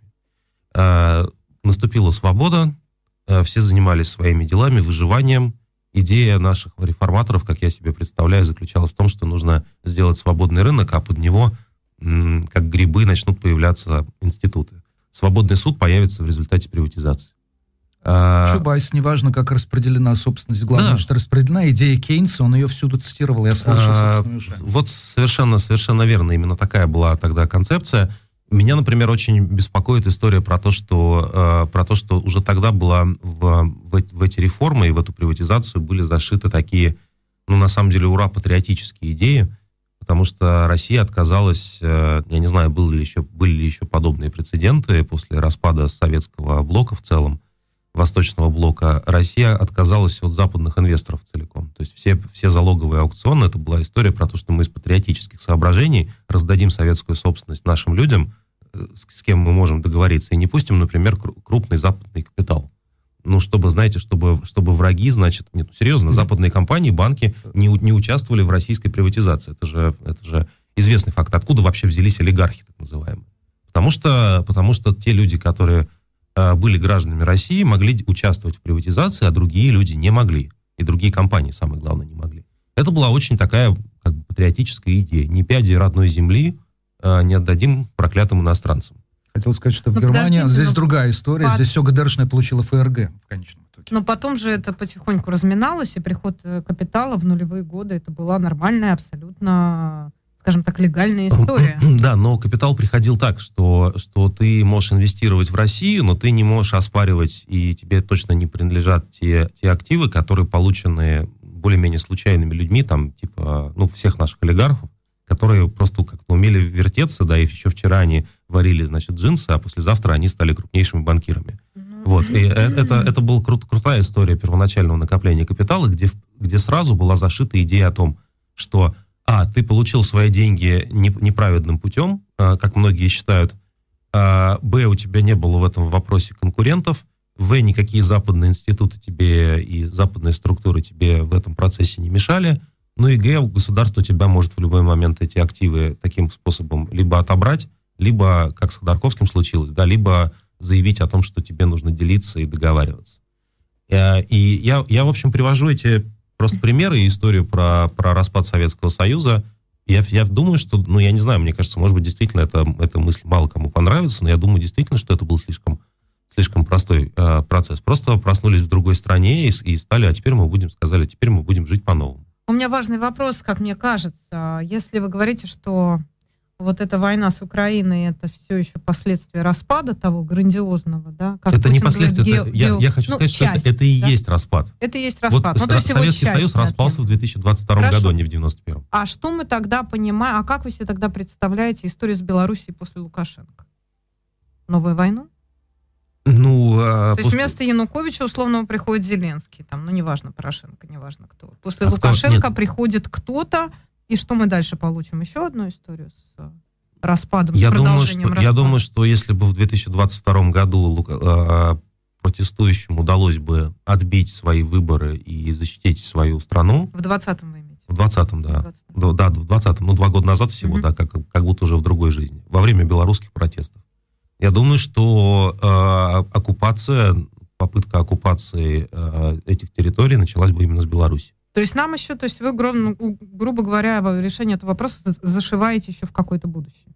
Потому что Лукашенко все равно когда-то уйдет. Ну, Лукашенко, Лукашенко когда-то уйдет, но внутри нынешней структуры он передаст власть какому-то человеку, который будет также подконтролен э, Москве, как и сам Лукашенко сейчас. Э, вот, если будут какие-то опять протесты, то будет, вилка будет такая. Либо протесты побеждают, и тогда, и тогда значит, российские военные базы в Беларуси начинают просто уничтожать людей – либо, соответственно, либо, соответственно, протесты проигрывают до этого момента, как это случилось два года ну, назад. Я просто настаиваю на том, что это вот тот самый еще один аккорд этого распада, который мы еще не услышали. И да? в этом смысле мы можем предполагать новую войну на постсоветском пространстве. Да. Ну, потенциально, Слушайте, да? Вот это... Как у нас до сих пор не решен вопрос Карабаха и, вот про, это, и вот огромное это, количество Вот эта война, она предполагает, э, она предполагает десятки новых войн, на самом деле. Десятки. Потому что если, если так можно было, да, если так можно, можно поступать на наших глазах с Украины, если, в принципе, россияне как народ решили, что воевать с Украиной это как какая-то, в принципе, нормальная история, от которой можно в основном отвернуться, а многие в этом участвуют, потому что куда же им деваться, то, в принципе, можно все. Вот как, как у Достоевского. Если война против Украины такая возможна, то все позволено. Значит, мы еще этот конфликт э, этот распад еще не завершен. Да, потому что ну, я ты опередила мой вопрос, хотел спросить, а что было бы, если в 20-м белорусы взяли власть, ну, например, вооруженным путем? Вот не снимали бы ботиночки, залезая на... на... Их бы пришли ну, убивать бы, я уверен. А, Россия бы вторглась туда, да. и это было бы раньше, чем в Украине. И, и при, при, при этом вот они, вот именно тот план, который они использовали изначально против Украины, они бы эффективно использовали против Беларуси. Да? Тем более, что бы, там меньше было Они бы отправили, да, как раз прочее. эту Росгвардию с щитами и с дубинками, с водометами, а также еще на всякий случай со стрелковым оружием, и просто начали бы методично всех уничтожать. И Лукашенко удержался у власти за счет того, что он как бы формально справился сам, хотя мы прекрасно знаем, что он справился сам исключительно при помощи э, значит, старшего брата. Вот там как раз вот это братство э, такое перверсивное, да, в духе в духе э, Мурала Врубеля про, значит, смертную Поцел, любовь. По поцелуй да, Хонекера с Да, вот там это братство полностью сработало. Вот именно так и выглядит это братство на постсоветском пространстве. Тебе дают ресурсы для уничтожения своего, твоего собственного народа. Есть еще одна э, важная идея, которая состоит в том, что все проблемы в России в конечном итоге кроются в том, что в России нет народа в западном понимании. Об этом, допустим, говорит иноземцев напрямую в последней книжке «В России нет народа». Не в смысле фольк, не в смысле nation. Почему? Потому что народ, который образовался в результате национально-освободительных движений, там, революции и так далее, он способен объединяться, раз, формулировать собственные задачи, два, и он как улитка способен себе, там, моллюск морской, он способен себе подбирать раковину, которую он считает ему требуется в данный момент. Народ вырос, изменился, другие задачи, он меняет эту раковину, а если она не меняется, он к чертовой бабушке ее сбрасывает насильственным путем. В России же, Россия же представляет из себя раковину, который исходит из собственных интересов и внутрь вжимает людей, которые атомизированы, все социальные горизонтальные связи разорваны и так далее. Мне эта картинка кажется очень точной, но, опять же, я совершенно не понимаю, какие существуют прецеденты или какие могут теоретически существовать, чтобы атомизированное население, ведущее себя как оккупированное население, это, кстати, был первый текст Ходорковского в свое время из тюрьмы на эту тему, чтобы оно превратилось в самоосознающий себя народ. Мне кажется, что это опять же возвращает к вопросу про слишком, э, как бы слишком низкую цену, э, которую мы заплатили за распад Советского Союза, потому что следствием советской власти стало появление вот этого населения. Я считаю, что вообще слово население предельно оскорбительное. Да. А, и, конечно, политики, которые его используют, это, ну, это просто они, они сами себя ставят как а, в качестве главы как каких-то оккупационных таких форпостов, да, такие, ну, если им льстить, то пусть это будут такие крепости римлян, да, в окружении, значит, кельтов, которые вокруг да. них там беснуются. И мы говорим, вот это наше кельтское население. Хотя римляне тоже там так себе. А, я не знаю, какой из этого, какой из этого выход. Я знаю, что если мы сравниваем общество, э, общество европейские и общество российские, то мифология гласит, что россияне гораздо более, значит, душевные, коллективистские и вообще как бы такие честные люди, и поэтому никто не здоровается в лифте, и никто никому не улыбается, потому что это искренне наши чувства. Вот, но, но в реальности мы сейчас на нашем опыте, вот я никогда долго не жил за пределами России, а сейчас уже с начала войны живу. На нашем личном опыте видно, а, насколько с разными типами общественного устройства мы имеем, потому что и Европа гораздо четче и конкретнее понимает э, солидарность в первую очередь. Э, солидарность в Европе, во многих странах Европы, я не только в Латвии бываю, не только в Германии, и во Франции, и в Италии, и черт знает где еще. А солидарность в Европе такая действенная вещь. Ты видишь некоторую несправедливость или некоторую проблему, ты думаешь, как я могу решить э, эту проблему, как я могу здесь помочь, где мне найти какие-то ресурсы, и просто начинаешь помогать. В российском случае все как бы вот в глубине души все очень солидарны, и все очень страдают из-за несправедливости, но э, э, наученные горьким опытом 20 в частности века, э, наш народ предпочитает в, рассыпаться в разные стороны в случае, в случае опасности. Да, наша, наш национальный символ, это, конечно, значит, вот этот лагерный принцип, а, значит, умри ты завтра, то есть наоборот, да, ты умри сегодня, а я еще до завтра поживу, я умру завтра. А, это очень хорошо было видно, например, на примере мобилизации. А, даже те люди, которые, миллионы людей, которые считали, что мобилизация совершенно позорная, преступная практика, вот сейчас в сентябре, они не смогли найти для себя союзников для того, чтобы вместе защищать свои свои интересы. Не обязательно при помощи протестов, но при помощи просто, я не знаю, того, чтобы прятать людей в конечном итоге при необходимости. Интересно, что во время мобилизации не было ни одного приговора за дезертирство. Э, это, может быть, вот на последней неделе был какой-то один приговор, но в масштабах страны это ничего. И, и тем не менее люди выбирали либо бежать, либо просто баррикадироваться дома и никуда не выходить, либо идти, э, идти на войну, потому что какие у нас еще варианты, если государство настаивает. Э, мне кажется, что это как раз и есть, э, это и есть как раз следствие советского опыта, в котором любой активизм рассматривается как заведомо, заведомая ложь и такая циничная ложь, которая идет в конечном итоге во имя государства. И вот есть эти принципы политика грязное дело, тебе что больше всех надо, что ли. А, мы живем в этом обществе, да, и мы, скорее всего, не сможем его поменять, но надо стараться. Слушайте, ну подождите, а что стоит за фразой «надо стараться»? Ну вот давайте себе представим, что этой стране там одноклассники, нашей стране, как хотите, этой социальной, в этой социальной культуре, там вот это нужно, а новая газета не нужна, эхо Москвы не нужно, и мы с вами не нужны. Ну, во-первых... Вот вы журналист Кирилл Мартынов, я журналист Маша Марс. Ну, не нужны мы, соответственно. Мы с вами там и на агенты, мы качаем лодку, да, как это было в 10 каком, в 11-12 году. Угу. А зачем мы? А, ну, мы, мы знаем, что у нас просто есть факты, которые показывают, что это не так.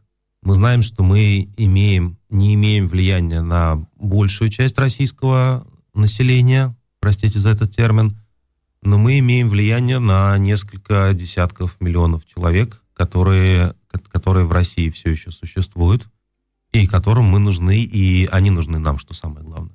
Вы нужны им как утешители, потому что у меня иногда ощущение, что единственная функция, в которой мы, уехавшие, можем быть полезны тем, кто остался, это функция утешителей. То, что когда они слушают, допустим, Невзорова, они говорят, господи, я думал, что я тут со своими мыслями сумасшедший абсолютно. Да нет же, нет же. Вот как он формулирует за меня э, идеально. Ну, это сюжет вот этого, этого фильма Скорсезе, кажется, «Остров проклятых», если я не ошибаюсь, в котором герой Ди Каприо э, приезжает расследовать, э, значит, преступление в некую психиатрическую клинику, а в конце ему заявляют, что он сумасшедший. А, вот, и мне кажется, что ведь, возможно, его могли обмануть, и наша задача помочь э, Ди Каприо. Это не, не функция утешителя, это функция вообще защиты реальности. Это гораздо более... А реальность очень неприятно, на самом деле, выглядит. Моя Моя, кстати, гипотеза о том, почему, почему российская пропаганда э, эффективна, помимо того, что все институты, там, вроде парламента, которые ей могли бы противостоять, разрушены, мне кажется, что э, пропаганда, э, преимущество российской пропаганды для россиян в том, что она довольно приятная. Она приятная. Она потому... льстивая. Ну, она просто говорит, что, ну, вы знаете, ну, э, наш президент, в общем, компетентный человек, у него есть план, а, значит, э, мы совсем справимся, в вашей семье есть будущее. Сейчас мы победим всех нацистов, и после этого будет прекрасная, прекрасная жизнь. Вам ну, нужно только немножко подождать, ну, как при строительстве коммунизма примерно. То, что мы говорим, вот то, что мы говорим э, здесь на радио или в газете, да, это же чудовищная реальность на самом деле. И это совсем не утешители.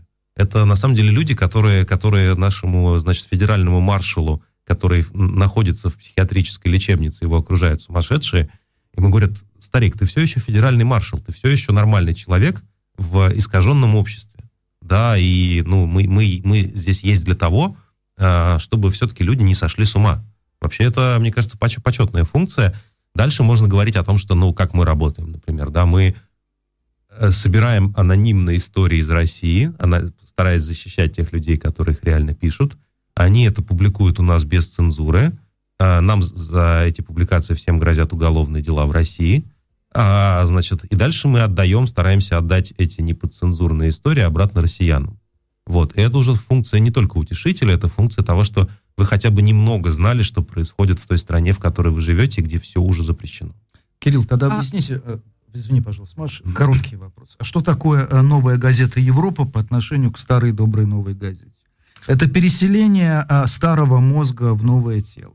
Это трансплантация части старого Планирование. тела. И, и, да, и, или, или это, например, реинкарнация вражеских голосов, там, BBC и «Голос Америки». Времен Мне понравилось про имплантация старого мозга в новое тело. Было бы симпатично в целом, там хорошие мозги Я боялся, были. что и вы, и Муратов обидитесь оба разом. Не-не, он его бы это, я думаю, повеселило бы, и меня тоже забавляет. Я чувствую, что у нас, у нас действительно средний возраст сейчас э, у наших коллег меньше 30 лет. Вдвое младше Путина по вдвое с лишним. Да, да, да, да. У нас произошло такое как бы принудительное ом- ом- омоложение, потому что наши, э, наши самые опытные журналисты, они решили, что нет, надо оставаться в России, большинство из них, и, соответственно, вот они остаются и пытаются там какие-то подцензурные проекты делать, очень смелые, и тоже им за это грозят, грозит всякого рода наказание. И сам Муратов тоже остался по той же причине? А, ну, Муратов открыто на это, на это отвечает, в том числе, в, я думаю, в интервью у Дудя это есть, и в других его интервью, что он говорит, ну, у меня много там обязательств, есть люди, которые не да, могут там он уехать. говорил про родителей в том числе. Да, ну, родители, люди, которые 30 лет работали с «Новой газетой», и теперь просто очень пожилые, и никуда не поедут, и у него есть обязательства перед всеми ними – я бы так сформулировал. Помните по поводу того, что, как мы относимся к новой газете? Помните, газета «Коммерсант» раньше бравировала, не знаю, делают ли они до сих пор так, у них на, на, на первой полосе было написано по независящим от редакции обстоятельствам газета «Коммерсант» не выходила с 1917 по 1991.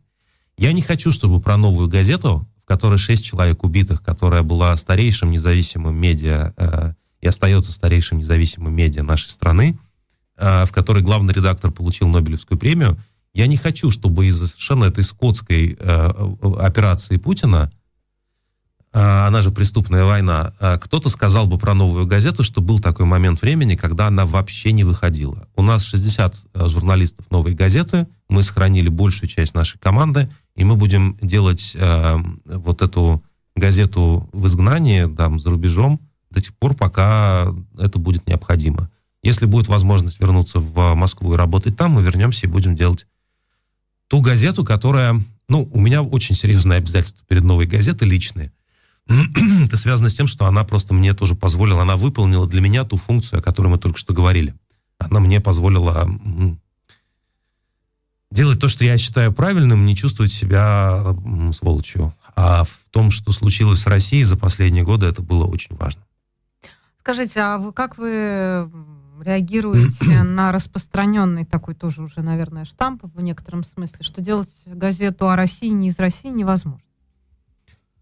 А, я, я реагирую следующим образом. А, все европейские правительства и мировые правительства, и даже Россия об этом говорит, российские власти говорят о том, что, вы знаете, мы живем в эпоху дезинформации, fake news, значит, и всякого такого.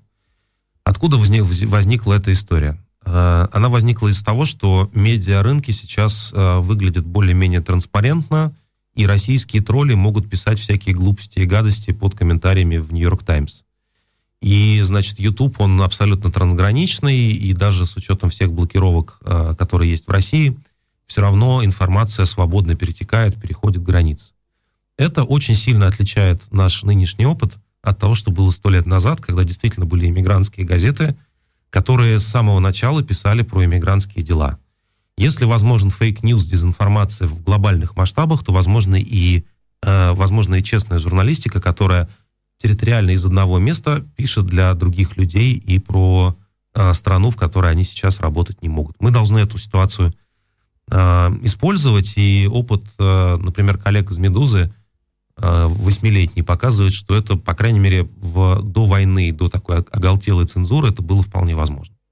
Удалось... А как вы, подожди секунду, еще один штамп, который я часто слышала даже от коллег, даже не буду наших с вами общих хороших знакомых, а, звучит это примерно, извините, да, за лексику, это примерно так. Мы все, мы все тут совсем одемшизели. То есть в том, в чем э, зачастую упрекали новую газету там, и даже отчасти их Москвы, хотя Алексей Венедиктов много раз говорил и говорит, что их не оппозиционное радио, а радио, которое способно представить э, на суд общественности все точки зрения, но тем не менее. После 24 февраля это стало ну, невозможно, да, по понятным причинам. Как вы на эту критику реагируете? Ну да, это стало невозможным после 24 февраля, потому что так называемая другая точка зрения, альтернативная, заключается в том, чтобы убить всех людей, как бы, да, и к тебе просто приходит людоед с кувалдой, и ты говоришь, о, э, мы, знаете, наверное, сейчас мы не можем предоставить вам, э, вам право слова. мне кажется, мне кажется, знаете, если послушать э, речи, например, Валерии Новодворской, то выяснится, что она была пророком. Вот она она все предсказала, она, все, она дала совершенно верную оценку путинскому государству, постсоветскому государству, в принципе. Она была в оппозиции, значит, к советской власти, к ельцинской власти во многом и точно к путинской власти. И она вот как представитель такой, такой классической вот этой вот демократической общественности, которую многие ругают этим словом, а проблема, кстати, с термином «демшиза» по нынешним временам заключается в том, что это а, что это как бы некорректно по отношению к нейро, нейроатипичным людям. То есть проблема со словом «шиза» возникает. Это же диагноз фактически, да, плохо ну, называть. давайте другой какой-нибудь изобретем. Ну, давайте нет, мне на, самом, на самом деле мне всегда очень нравился термин «димшиза». Я сожалею, что я не могу им сейчас пользоваться. В смысле, я, я после 24 февраля совершенно очевидно, что, что именно так называемая «димшиза» была самой адекватной частью российского общества они все, то есть как бы уровень, э, уровень э, преступления таков, что только описание край, крайними критиками путинизма совпало с тем уровнем преступления, на который Путин в итоге оказался способен. Я сейчас, к счастью, имею возможность, меня уволили из всех университетов, где я преподавал в Москве, таких было всего три, и из двух из них меня уволили вот в феврале. Очень, очень была красочная история, но я сейчас э, имею возможность э, встречаться со студентами в разных, э, в разных европейских университетах, в итальянских, э, вот сейчас в шведском был. Я им рассказываю, ребята, вы понимаете, что вот эти все слова про демократию, права человека и свободу слова, вы их слышали миллион раз, но посмотрите, что бывает, когда этих, этих вещей нету, когда их вы не защищаете и когда вы проигрываете. Дело не в том, что вы становитесь несвободными абстрактно или беднее, или хуже. Дело в том, что ваш э, ошалевший диктатор – когда вы, вы это допускаете, он в конечном итоге может уничтожить все, что вам дорого, всю вашу страну, всю вашу культуру. Он может уничтожить ваших соседей. И вы будете нести за это ответственность как народ. Это неизбежно. Вы знаете, чтобы уйти от термина демшиза, в Советском Союзе говорили пламенные революционеры. Помните, серия такая была? А я бы хотел вашу позицию определить через другие вещи. И для этого украду два вопроса у Гордеевой коллеги, которые всегда их задают. Давайте попробуем определить, что значит новая газета с точки зрения двух простых вопросов. Первый. Родина или истина? Конечно, истина. А милосердие или справедливость? Милосердие. А, тогда вы не вполне демшиза в классическом определении Новодворска. Слушай, а я, я не, не, собирался, не собирался быть э, классическим, следовать классическому определению Новодворска. Я страшно ее люблю и уважаю, и она в «Новой газете» работала в том кабинете, в котором а, я вот эти последние годы после как раз ее смерти просидел, чем, чем чрезвычайно горжусь. Да, что как бы мне такое наследие в виде стола осталось. А, вот, ну, конечно, мы с ней не, не во всем бы согласились. Ага. Прошу. Просто у нас не так много времени остается. А, Вы много А вопросов говорили- ехидных огромное Ну, количество. минуты три у нас еще, да, совсем чуть-чуть. А вы предполагаете для себя сценарий, в результате которого вы не вернетесь в Россию никогда? Да, я предполагаю, что возможен такой сценарий, он даже довольно вероятен, когда власть Путина растянется еще на много лет и, возможно, десятилетий, когда на руинах его власти возникнут еще более кровавые и, и бессмысленные режимы, просто, просто за счет того, что их будут, будет несколько, и они могут друг с другом конкурировать. И в этих условиях всегда будет э, вопрос, э, выбор будет такой, э, ты хочешь заниматься своим делом или ты хочешь быть героем и сидеть в тюрьме? А для меня дело важнее героизма, продолжая вот эту логику. И А я, вы- например, я, например, я очень, конечно, и уважаю выбор, допустим, Ильи Яшина, и, ну, как бы восхищаюсь его смелостью, но, на мой взгляд, он сделал совершенно, совершенно напрасный выбор э, вместо Навальный тоже? в ретроспективе Навальный тоже, но когда он делал этот выбор, было не очевидно, что это так. То есть мы не знали в 2020 году, что будет в 2021, то есть в, в начале 2021 не знали, что будет в этом, в нынешнем году, и по- поэтому его как бы нельзя осуждать. У Яшина уже была не осуждать, а даже как бы критиковать за это. Яшин знал уже точно, что... Яш-. Яшин уже мог, мог видеть все, что происходит, он был бы нам очень полезен. Он, он хороший спикер, он, он известное лицо, ну, уважаемый человек. Он мог бы сделать больше, э, в том числе для спасения большого количества россиян, если был бы на свободе. У меня вопрос такой ехидный, поскольку он абсолютно технический. Минут. Вот здесь сидел Антон Долин, который говорил, Латвия не дает видов на жительство новым российским иммигрантам, поэтому не исключено мое возвра- моя депортация в Россию. Мгм. То есть, а как вам удалось релацировать э, редакцию, если видов на жительство россиянам больше не дают? У нас нет вида на жительство до сих пор, но Латвия себя весной этого года, латвийское правительство вело абсолютно героически. Э, Мы каждую неделю посылали запросы на новые визы, мы получили всего около 50 виз, это произошло все в течение нескольких недель. И это было, ну, я встречал в течение апреля почти каждый день своих сотрудников э, и своих друзей на автостанции в Риге. Э, Никто быстрее, чем Латвия, это не сделал бы той весной. Это, это огромная э, ценность, это причина, почему мы с апрелем имеем возможность работать. Что дальше будет, зависит от, простите, демократии. Там прошли выборы в Латвии, там до сих пор нет правительства, а теперь мяч на их стороне, что они хотят делать с э, несколькими сотнями российских журналистов, которые уже почти год э, там работают. А если бы только от вас зависело пускать в Европу сегодня, в том числе через латвийскую границу, россиян с шенгенской визой, какой бы совет э, вы дали или какое бы решение вы сами приняли? Я считаю, что Европе нужно, нужно пересмотреть э, принципы Шенгенского соглашения с учетом войны, а, так, чтобы можно было четко различать, э, кого именно вы пускаете. То есть это как декларацию хорошего русского вводить, так или иначе? Ну, похоже, что да, но не обязательно использовать этот смешной термин. Ну, тогда давайте использовать термин фильтрация. Давайте, давайте не пускать в Европу тех, кто поддерживает войну. А, Это легко довольно отследить, и это правильно, мне кажется. Спасибо вам большое. Главный редактор издания «Новая газета Европа», наш гость Кирилл Мартынов. Да, это Стратера Шоу, Губин и Майерс. Мы прощаемся и поехали дальше. До завтра, до Да. 14.00. Счастливо. События, интервью, дискуссии, актуальные Стратера Шоу с Машей Майерс. Слушайте на «Голосе Берлина». Смотрите на Аусы для работы ТЕ.